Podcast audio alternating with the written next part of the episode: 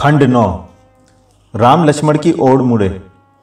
मुझसे पू, तुमसे पूछने का अवसर ही नहीं मिला लक्ष्मण। अपराधियों को दंड दे दिया? हाँ भैया आपके आदेश का पूर्ण पालन हुआ। लक्ष्मण अत्यंत प्रसन्न थे। उन्हें देवप्रिया तथा उनके साथियों का वध कर वास्तविक आनंद मिला था। राम को अधिक प्रतीक्षा नहीं करनी पड़ी। गगन तथा उसके साथी जल्दी ही लौट आए। सिर झुकाकर गगन ने अभिवादन किया और बोला, हे राम, हम बहुत दूर तक मारीच के पीछे हो आए हैं, किंतु खेद है कि वे हमें कहीं नहीं दिखाई पड़ा। हमें मार्ग में अनेक लोगों ने बताया कि उन्होंने एक अत्यंत विकट तथा भयंकर दिखने वाले राक्षस को देखा है। उस राक्षस के शरीर पर एक गंभीर घाव था, जिससे रक्तस्राव हो रहा था, और राक्षस काफ़ी पीड़ित था। उनके जाने के मार्ग के विषय में पूछने का पर प्रत्येक व्यक्ति ने दक्षिण दिशा की ओर संकेत किया। ऐसा लगता था कि वे आप, आपसे भयभीत हो, पीड़ित होकर बिना रुके दक्षिण की ओर भागता ही चला गया है और अब वह लंका में ही जाकर रुकेगा। रावण की गोद में सर रखकर रोएगा। गगन हंस पड़ा, आपकी अनुमति के अभाव में हम लौट आए हैं। अब यदि आज्ञा हो तो हम अंत तक उसका पीछा करें। वह सर उठाकर राम की आज्ञा की प्रतीक्षा करने लगा। राम का आना निष्फल नहीं हुआ। गुरु सोचने लगे। उस गगन में जो उन्होंने अपने पिता के हत्यारे का नाम बताने के पश्चात फूट फूट के रोया था और इस गगन में, जो मारीच को ढूँढने के लिए लंका तक जाने को प्रस्तुत है, कितना अंतर है। राम का प्रभाव अमोक्ष है। तुम ठीक कहते हो गगन। राम गंभीर थे। मारीच कदाचित लंका जाकर ही रुकेगा। इससे पूर्व उसे कोई भी स्थान सुरक्षित नहीं लगेगा। किंतु वीर बंधु, तुम्हें लंका जाने की आवश्यकता नहीं है। पहले हम ताड़का वन में बनी लंका का विध्वंस करेंगे। ताड़का वन की लंका? राम ने देखा, प्रत्येक आकृति पर प्रसन्नता थी। राक्षसों की लंका नष्ट करने के नाम पर ऐसी प्रसन्नता कदाचित अयोध्या के सैनिकों के मुख पर भी नहीं आती थी। वे लोग वेतन भोगी सैनिक थे। वे आज्ञाधीन लड़ते थे। युद्ध के लिए इनके मन में ललक नहीं थी, किंतु ग्रामीणों और आश्रम वासियों की ये तो आर्य आर्यंतर सेना अन्याय के विरुद्ध संघर्ष करने के लिए स्वतः उठ खड़ी हुई थी। ललक पूर्वक न्याय के लिए युद्ध कर रही थी। ये लोग वेतन के प्रतिदान में अपने स्वामी की विजय के लिए अपने शत्रुओं का वध नहीं कर रहे थे। ये लोग अपने विरुद्ध किए गए अत्याचारों का प्रतिरोध कर रहे थे। और भविष्य में होने वाले अत्याचारों की संभावनाओं को नष्ट कर रहे थे। ये अस्त्र प्रजा थी, जो त्राथ को समाप्त कर रही थी, त्रास को समाप्त कर रही थी। एक बार ये त्रास समाप्त हो जाए तो इस समस्त जनपदों की प्रजा स्वच्छ मन से फूलेगी फलेगी। न्याय और ममता की भावना शक्तिमती होगी। तब ये अत्याचारों का विरोध कर सकने वाली जीवंत प्रजा होगी। राम ने हाथ जोड़कर गुरु को संबोधित किया। गुरुदेव आपका राम जनसाधारण के विरुद्ध अन्याय तथा अत्याचार करने वाले राक्षसों के शिविर के नाश की अनुमति चाहता है। जाओ बस, प्रसन्न मन जाओ। भगवान तुम्हारी रक्षा करे। तुम्हें इस प्रजा में न्याय और वीरता के मंत्र फूक दिया है। ऋषि अत्यंत प्रसन्न थे। राम और लक्ष्मण आगे आगे चल पड़े। उनके पीछे पीछे सारी प्रजा चली। गुरु विश्वामित्र ने बड़े आश्चर्य से देखा कि केवल आर्य विश्व बंधु तथा मुनि अजानुबाहु उसके दाएँ बाएँ खड़े हुए थे। शेष सारे आश्रमवासी राम और लक्ष्मण के पीछे चले गए थे। स्त्री, पुरुष, बच्चे, यहाँ तक कि वे पुनर्वसु जो उनकी आज्ञा के बिना एक टक भी नहीं उठाता था, वे भी अत्यंत उत्साहित होकर राम की जनता के साथ चला गया, चला जा रहा था। यह वास्तविक जनयुद्ध है। गुरु ने कहा, और अपनी आँखों में आए हुए आनंद के अश्रु पोष दिए। सिद्धाश्रम के बाहर निकलते ही राम को ज्ञात हो गया था कि आश्रम वासियों की सूचना व्यवस्था पूर्णतः समाप्त हो चुकी है। युद्ध के लिए अनभ्यस्त अनभ्यस्त आश्रम वासियों के जिन टुकड़ियों को सूचना लाने के लिए, ले जाने के कार्यों पर नियुक्त किया था, वे सारी टुकड़ियाँ युद्ध आरंभ होते ही राक्षसों से लड़ने के लिए आश्रम में चली आई थी। अतः राक्षसों की गतिविधि का किसी को ज्ञान नहीं था। राम सावधान हो गए। राक्षस अपनी बस्ती में भी हो सकते हैं और सम्मुख युद्ध के लिए आ सकते हैं। वे वन में इधर उधर छुपे हुए भी हो सकते हैं और अवसर पाते ही युद्ध आक्रमण भी हो सक, हो सकता है, गुप्त आक्रमण भी हो सकता है। वे आश्रम के पास नहीं छुपे हुए आश्रम वासियों की गतिविधियों का निरीक्षण भी कर रहे हो सकते हैं। आश्रम वाहिनी के आश्रम से निकलते ही वे आश्रम पर आक्रमण कर सकते हैं। और आश्रम में पीछे रह गए। लोगों को हानि पहुँचा सकते हैं। गुरु विश्वामित्र भी अभी आश्रम में ही हैं। अंततः राम ने नायक पृथुसेन को अपने सैनिकों के साथ आश्रम की रक्षा के लिए रुकने का आदेश दिया। न तो पृथुसेन आश्रम में रुकना चाहता था, न उसके सैनिक ही इस बात से प्रसन्न थे। कदाचित वे लोग अपने पिछले व्यवहार का प्रतिकार करना चाहते थे। वे राक्षसों से युद्ध कर अपने पापों का प्राश्चित कर राम के प्रति अपनी श्रद्धा, निष्ठा स्वाभिमित्व प्रमाण करना चाहते थे। राम उनके इस अतिरिक्त उत्साह को समझ रहे थे।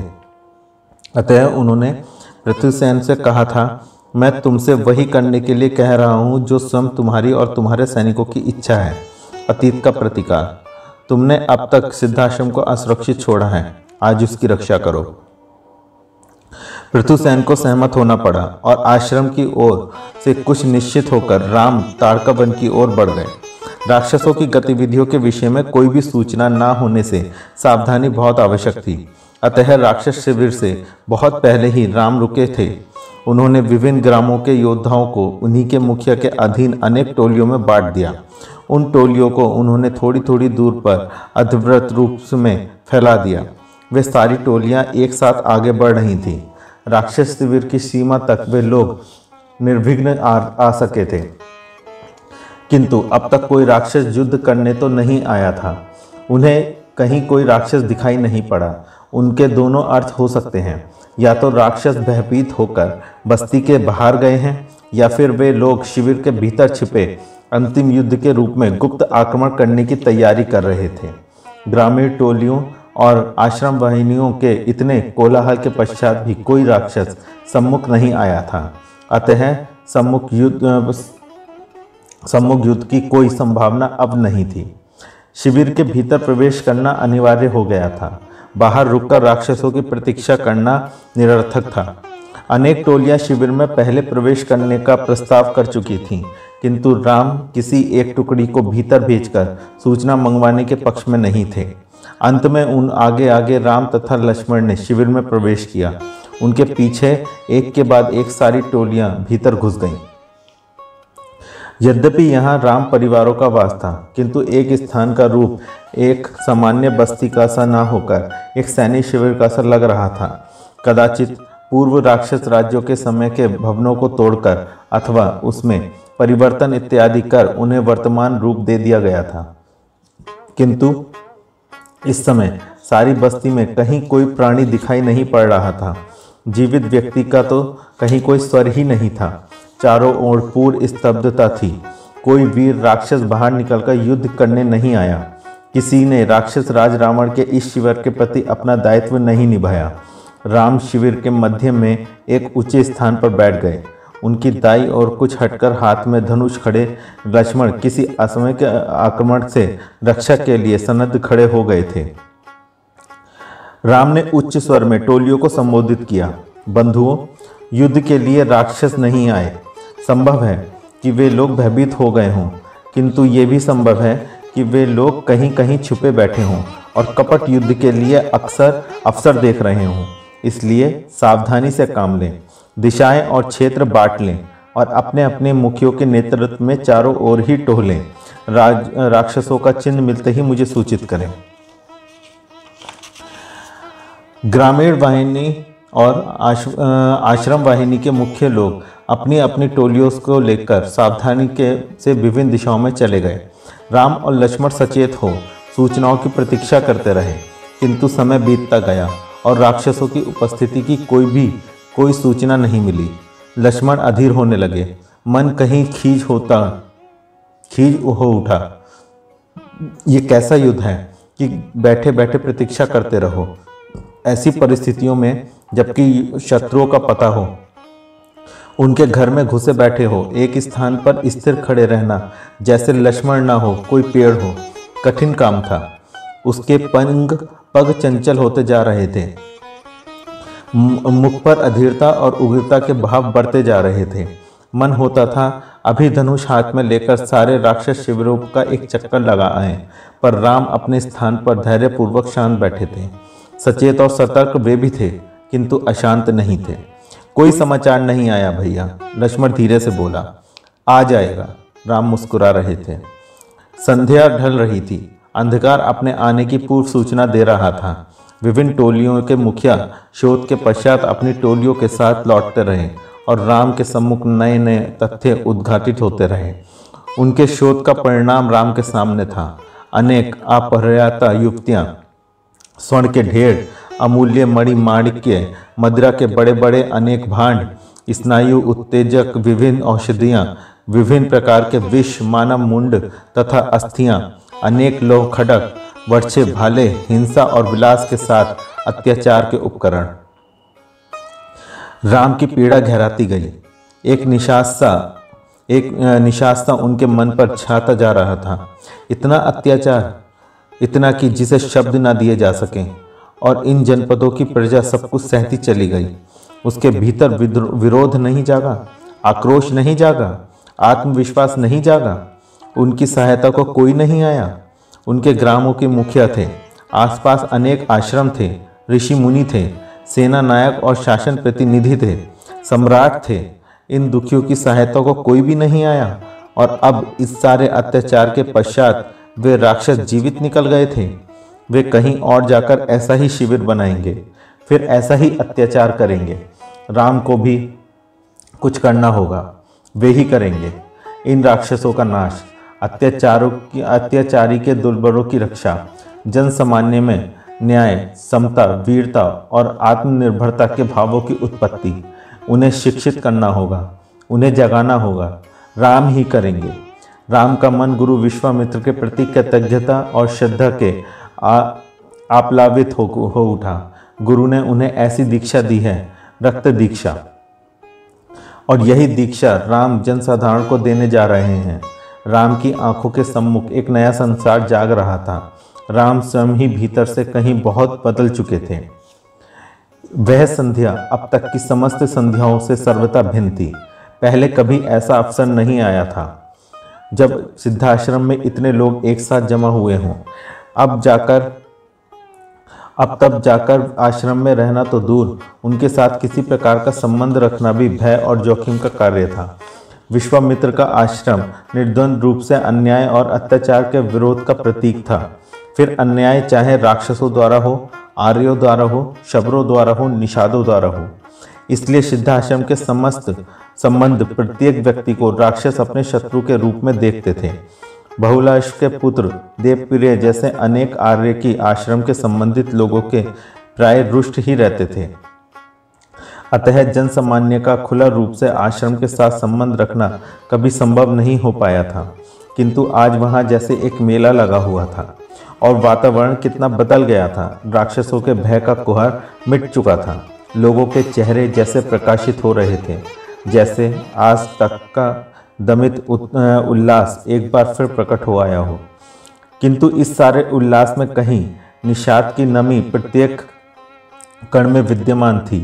गुरु विश्वामित्र ने अपना यज्ञ पूरा किया था और अब वे हिमालय के कौशिक नदी के किनारे अपने पुराने आश्रम में लौट जाना चाहते थे। वे प्रातः ही चले जाने की तैयारी कर रहे थे। उन्हीं के साथ साथ राम तथा लक्ष्मण भी चले जाएँगे। ठीक है कि अब राक्षसों का भय पूर्णतः समाप्त हो चुका है। बहुलाश और उनका अत्याचारी पुत्र भी मारे जा चुके हैं। आश्रमवासी और ग्रामीण जनता अब साहस और आत्मविश्वास से इतनी भरपूर थी कि कोई अत्याचारी आँख उठाकर इधर देख भी नहीं सकता था। इन कारणों की आड़ में गुरु तथा राम लक्ष्मण को ना तो रोकने की आवश्यकता थी और ना ही रोका ही जा सकता था। पर इसने कोई तर्क नहीं जानता, नहीं मानता और इसने उन सबके मन में था। प्रत्येक हँसते हुए मुखोटों के पीछे एक उदास चेहरा था। प्रत्येक मन में एक ही बात थी कल प्रातः विश्वामित्र और राम लक्ष्मण सदा के लिए सिद्धाश्रम से चले जाएँगे। राम और लक्ष्मण कुटिया में गुरु के सम्मुख बैठे थे, किंतु अत्यंत गंभीर मुद्रा में गुरु में ऐसे कठोर दिख रहे थे जैसे उनके भीतर कोई युद्ध चल रहा हो, किसी परीक्षा के गुजर रहे हों। उन्होंने राम और लक्ष्मण को सचेत दृष्टि से देखा, फिर जैसे अंतर्मुखी से होकर बोले, पुत्र, मोह आवश्यक है, किंतु वह अत्यधिक बली होता है।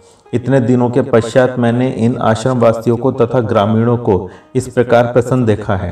इन्हें छोड़ने को मन नहीं मानता, किंतु कार्य पूर्ण हो जाने की अवधि के पश्चात रुके रहना उचित नहीं है। यहाँ मेरा कार्य समाप्त हो गया है। अब यदि मैं अनावश्यक अटका रहा तो व्यर्थ अपना क्षय करूँगा। और इन समस्त दायित्वों की उपेक्षा करूँगा, जो मेरी प्रतीक्षा कर रहे हैं। पुत्रों तुम दोनों के लिए भी ये सत्य है। तुम्हारा भी यहाँ कार्य पूर्ण हो गया है। हम प्रातः अयोध्या लौट जाएँगे, गुरुदेव। राम ने स्मृत होकर कहा, यहाँ से तो चल पड़ना है पुत्र, किंतु अभी अयोध्या नहीं लौटना है। गुरु अपनी अंतर्मुखी मुद्रा से मुक्त हो चुके थे। वे इस समस्त समय पूर्णतः जागरूक तथा किंचित चपल लग रहे थे। हम लोग कहाँ जाएँगे, ऋषिवर? लक्ष्मण के स्वर में निहित उल्लास मुकुट हो मुखर हो, हो उठा। राम मुस्कुराए। वे जानते थे उनकी उपस्थिति में अपने संकोच के कारण लक्ष्मण गुरु से सीधे बहुत कम बात करते थे। किंतु अयोध्या से विश्वामित्र के साथ आने के पश्चात लक्ष्मण ने जो एक नया संसार देखा था वे अद्भुत था। तथा यहाँ से तुरंत अयोध्या लौटकर महलों में रहना लक्ष्मण को प्रिय नहीं था। अतः कहीं और चलने के प्रस्ताव से उसका उत्सुक तथा उल्लासी हो उठना स्वाभाविक था। लक्ष्मण की उत्कंठा पर गुरु की तनिक मुस्कुराए और फिर जैसे गंभीर हो गए। पुत्र मैं जिस उद्देश्य से तुमको तुम्हारे पिता से मांग कर लाया था वे ताड़का मारीच और सुभाव का नाश मात्र नहीं था। वे उद्देश्य उससे बहुत बड़ा है। ये तो भविष्य में होने वाले एक बड़े संघर्ष की तैयारी है पुत्र। अतः चाहता हूँ अयोध्या लौटने से पहले तुम्हें हर तरह से तैयार कर दूँ। संघर्ष के सारे सूत्र जोड़ दूँ। मैं कल मिथिला के लिए चलूँगा राम। तुम लोग भी मेरे साथ चलोगे। महातपस्वी नप शीरध्वज जनक का यज्ञ देखना और भविष्य के लिए उन समस्त सूत्रों को भी ग्रहण करना। राम और लक्ष्मण दोनों ने ही सहमति में सर झुका दिया। समाप्त। राम ने देखा सारा सिद्धाश्रम उससे ही पहले जाग उठा था। संभव है, आश्रम निवासी रात भर सोए ही ना हो, या बहुत थोड़े समय के लिए सोए हों। किंतु किसी भी व्यक्ति के चेहरे के भाव देखकर निश्चित रूप से कहा जा सकता था कि वे लोग उत्साहपूर्वक उन्हें विदा देने के लिए इतनी सुबह जागकर तैयार नहीं हुए थे। उनके चेहरों पर विदाई के समय राम लक्ष्मण और गुरु विश्वामित्र के दर्शनों से वंचित रह जाने की आशंका का भाव अधिक मुखर था। कोई नहीं कह सकता था कि उस समय गुरु का आश्रम से जाना उन्हें अधिक खल रहा था या राम राम लक्ष्मण का। राम और लक्ष्मण गुरु को प्रणाम करने उनकी कुटिया में पहुँचे तो देखा गुरु पहले से ही तैयार थे और आश्रम के मुख्य मुख्य व्यक्ति पहले से ही गुरु को घेर कर बैठे हुए थे। सामान्य आश्रमवासी तथा ग्रामवासी जो गुरु तथा राम लक्ष्मण की विदाई तक के लिए आश्रम में रहे न, में ही रुक गए थे एक एक कर कुटिया में जा रहे थे और प्रणाम कर बाहर निकल रहे थे। गुरु की कुटिया से आश्रम के मुख्य द्वार तक के मार्ग के दोनों ओर भीड़ लगी हुई थी। जाते हुए राम लक्ष्मण और गुरु को अधिक से अधिक समय तक देख पाने की एक होड़ सी लगी हुई थी। वातावरण गंभीर तथा भावुक था। गुरु ने अनेक लोगों को आश्रम के अनेक दायित्व सौंप दिए थे। थोड़ी थोड़ी देर में वे किसी को कोई अनुदेश दे देते थे। उन्हें कोई बात याद आ जाने पर फिर कुछ कह देते थे। अतः अंततः गुरु उठे। उन्होंने भुजा उठाकर उपस्थित जन समुदाय को आशीर्वाद दिया। आचार्य विश्वबंधु को भुजाओं में भरकर वक्ष से लगाया। मुनि अजानुबाहु के सिर पर हाथ रखा। और बाहर की ओर चल पड़े। किंतु अजानुबाहु को लेकर उनके साथ आज फिर वही हुआ था, जो सदा से होता आया था। अजानुबाहु की आँख में आज फिर उपलब्ध के आँसू थे। उपलब्धता गुरु की निष्क्रियता के प्रति नहीं, कदाचित सक्रियता के प्रति। वे आँखें बार बार शब्द शून्य उपलब्ध दे रही थीं।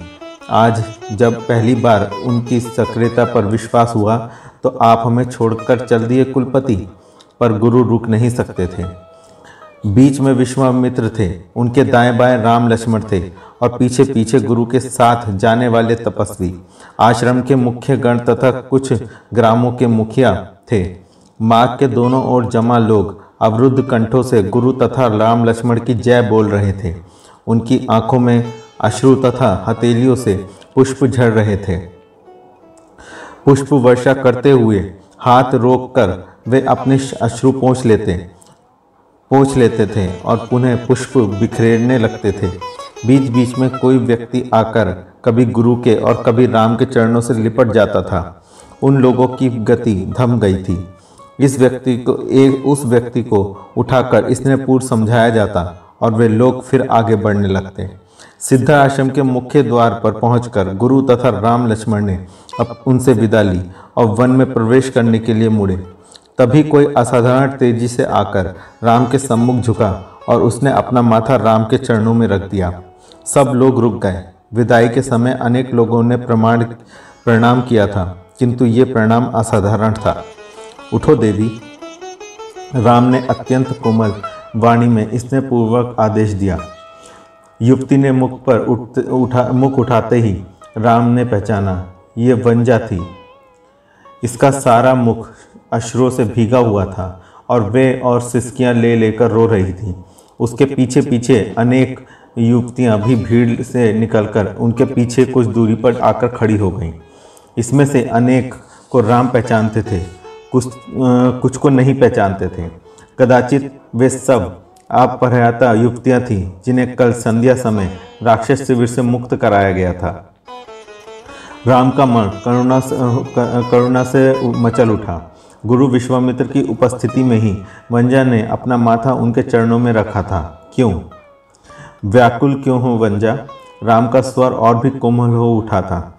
वंजा ने हथेलियों, हथेली की पीठ से अपने आश्रु, अश्रु झटक कर आँखें स्वच्छ की, मुख पर, मुख ऊपर उठाकर राम को देखा और रोते हुए अवरुद्ध तथा अनियंत्रित स्वर में बोली, आर्य, मेरे पति को मारकर राक्षस खा चुके हैं। मैं अपरहता की कोई अबला हूँ जो समाज की दृष्टि में पतित हो चुकी है। इस समय मैं किसी राक्षस का गर्भ वहन कर रही हूँ। मेरी ऐसी अवस्था में आप मुझे किसके भरोसे छोड़ के जा रहे हैं प्रभु?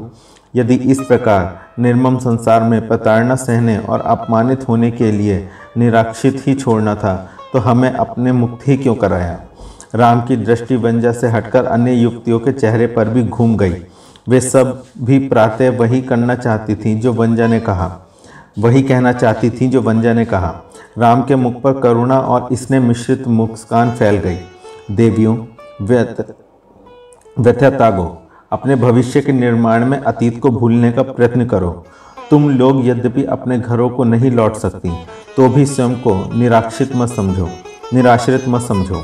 ये आश्रम और ये जनपद तुम्हारा घर है। मैं तुम्हें निराश्रित नहीं छोड़ रहा, मैं तुम्हें राम के संरक्षण में छोड़ रहा हूँ। वह तुम तुम में से एक से एक है गगन, वही तुम्हारा अभिभावक है। उसके संपर्क में यहाँ अनेक और राम का निर्माण होगा। अपना आत्मविश्वास मत छोड़ो और मुझे दूर मत समझो।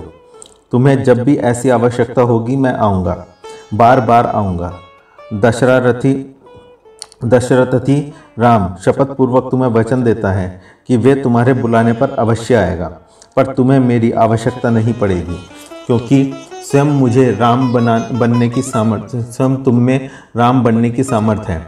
उठो देवी स्वयं को हीन तुच्छ और निराश निराश्रित मत समझो।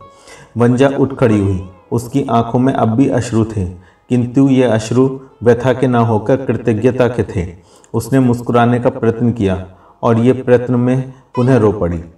तभी गगन ने आकर अपना माता धरती पर टेक दिया। मैं धन्य हुआ राम। आपका प्रभाव मैं जान गया आर्य। आप जहाँ जहाँ जाएँगे अपने नाम रा, अनेक रामों का निर्माण करेंगे। आपके चरण जिस धरती पर पड़ेंगे, वहीं अत्याचार के विरुद्ध लोग उठ खड़े होंगे। रघुवर, मैं आपको वचन देता हूँ कि इन युक्तियों को मैं अपनी भागिनी के समान सम्मान के साथ रखूँगा। भगिनी के सम्मान के साथ रखूँगा। आपका दिया दायित्व सफलतापूर्ण हो कर आप विश्वास की रक्षा करूँगा। वृद्ध गुरु की आँखों में अश्रु टपक कर दाढ़ी में खो गए। कंठ को स्वच्छ करते हुए धीमे स्वर में बोले पुत्र राम आओ अब चलें। समाप्त।